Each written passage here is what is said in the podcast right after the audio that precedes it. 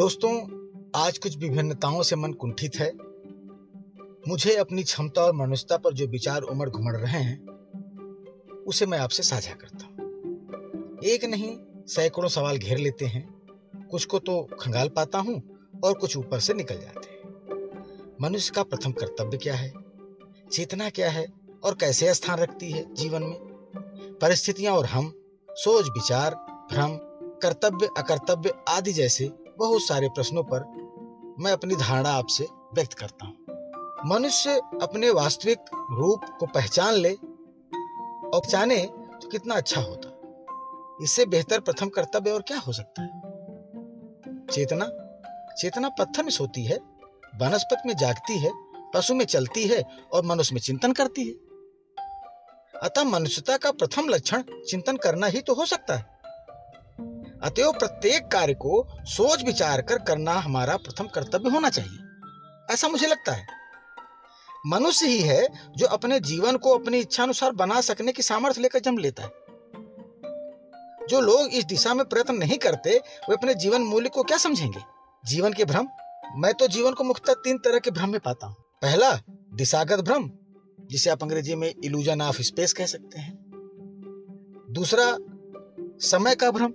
जिसे आप कालगत भ्रम भी कह सकते हैं और अंग्रेज़ी में इल्यूजन ऑफ़ टाइम और तीसरा है पृथकत्व का भ्रम, अलग होने का भ्रम, टूटने का भ्रम, जिसे आप ये भी कह सकते हैं अंग्रेज़ी में कि इल्यूजन ऑफ़ सेल्फ इन तीनों भ्रमों की प्रकृति को समझकर और उनसे परे रहते हुए जीवन जीना चाहिए। ऐसा मुझे समझ में आता है।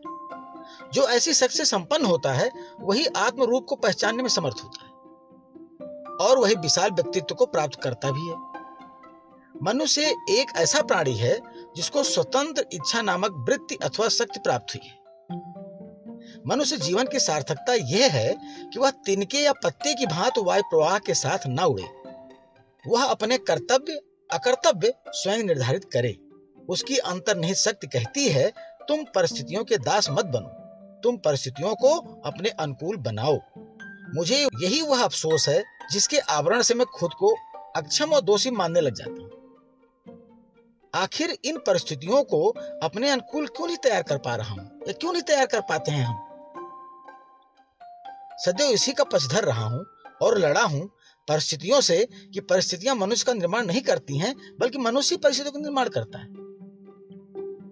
ध्यान दीजिए, एक दास भी एक स्वतंत्र व्यक्ति हो सकता है और एक बादशाह भी एक दास।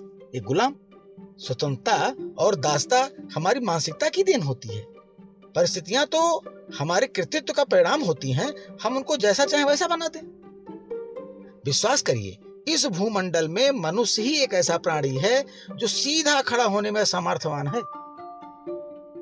वह अपना सिर सीधा और ऊँचा रख सकता है। अपनी यही विशेषता जानकर हमको कोई ऐसा कार्य नहीं करना चाहिए जिससे हमारी ये विशेषता छरित हो। नष्ट हो। यह विशेषता तब सार्थक है जब हम अपने पैरों पर बिना किसी का सहारा लिए खड़े हो सकें। अर्थात स्वावलंबन एवं आत्मनिर्भरता मनुष्य का प्रथम कर्तव्य है, प्रथम उत्तरदायित्व। ऐसा मुझे जान पड़ता है। विश्व ब्रह्मांड की नाप जो करने में सतत प्रगतिशील मानव देखने में भले ही लघु हो, छोटा हो, परंतु अपनी ललक एवं सामर्थ्य में वो अवश्य महान है। मुझे तनिक भी संकोच नहीं है ये कहने में कि मनुष्य संपत्ति भक्षक है सुख भोगी है शक्ति धारक है। फिर भी इन सबके ऊपर वह विचारक एवं रचनात्मक प्रेमी भी है।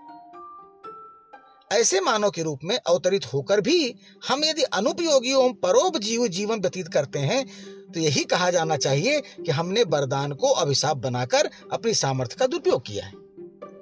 जब मनुष्य पशुता को धारण करता दिख जाता है तो दुखी होना स्वाभाविक ही है। पशु भी मनुष्यों की संगत पाकर मानवीय गुणों का विकास करते हुए दिखाई देते हैं।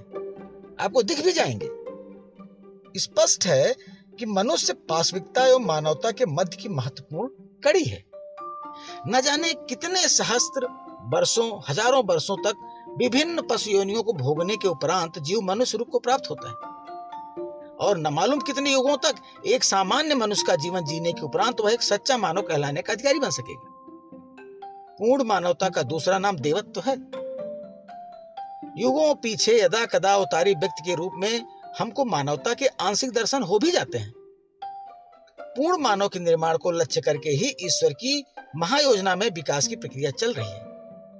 इसी से कहा जाता है, देवता बनना आसान है, किंतु मानव बनना बहुत कठिन मुझे सर्वपल्ली डॉक्टर राधा कृष्ण की एक वाक्य युग संगत लगती है।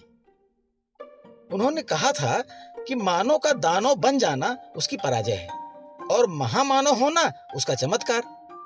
और मानव का मानव होना उसकी विजय। जीवन की एकता प्रकृति का एक तथ्य है। इस तथ्य को स्वीकार करना विश्व बंधुत्व की परिकल्पना है। मानव यौन हमें विश्राम के लिए नहीं, बल्कि पाश्विक स्वभाव को दूर करके, मानवोचित उदात्त गुणों को विकसित करके, मानवता की ओर ले जाने वाला पथ अग्रसर होना है। जीवन में श्वेत और श्यामल दोनों रंग रूपों का सम्मिश्रण है। स्थित अनुकूल होने पर वह रिस्तुल्य बन जाता है और स्थित प्रतिकूल होने पर वो नाराधम के रूप में पृथ्वी के ऊपर भार स्वरूप हो जाता है। मानवता प्रकाश की वह नदी है जो सीमित से असीमित की ओर बहती है। सचमुच हमारे विकास की कोई सीमा निर्धारित नहीं की जा सकती।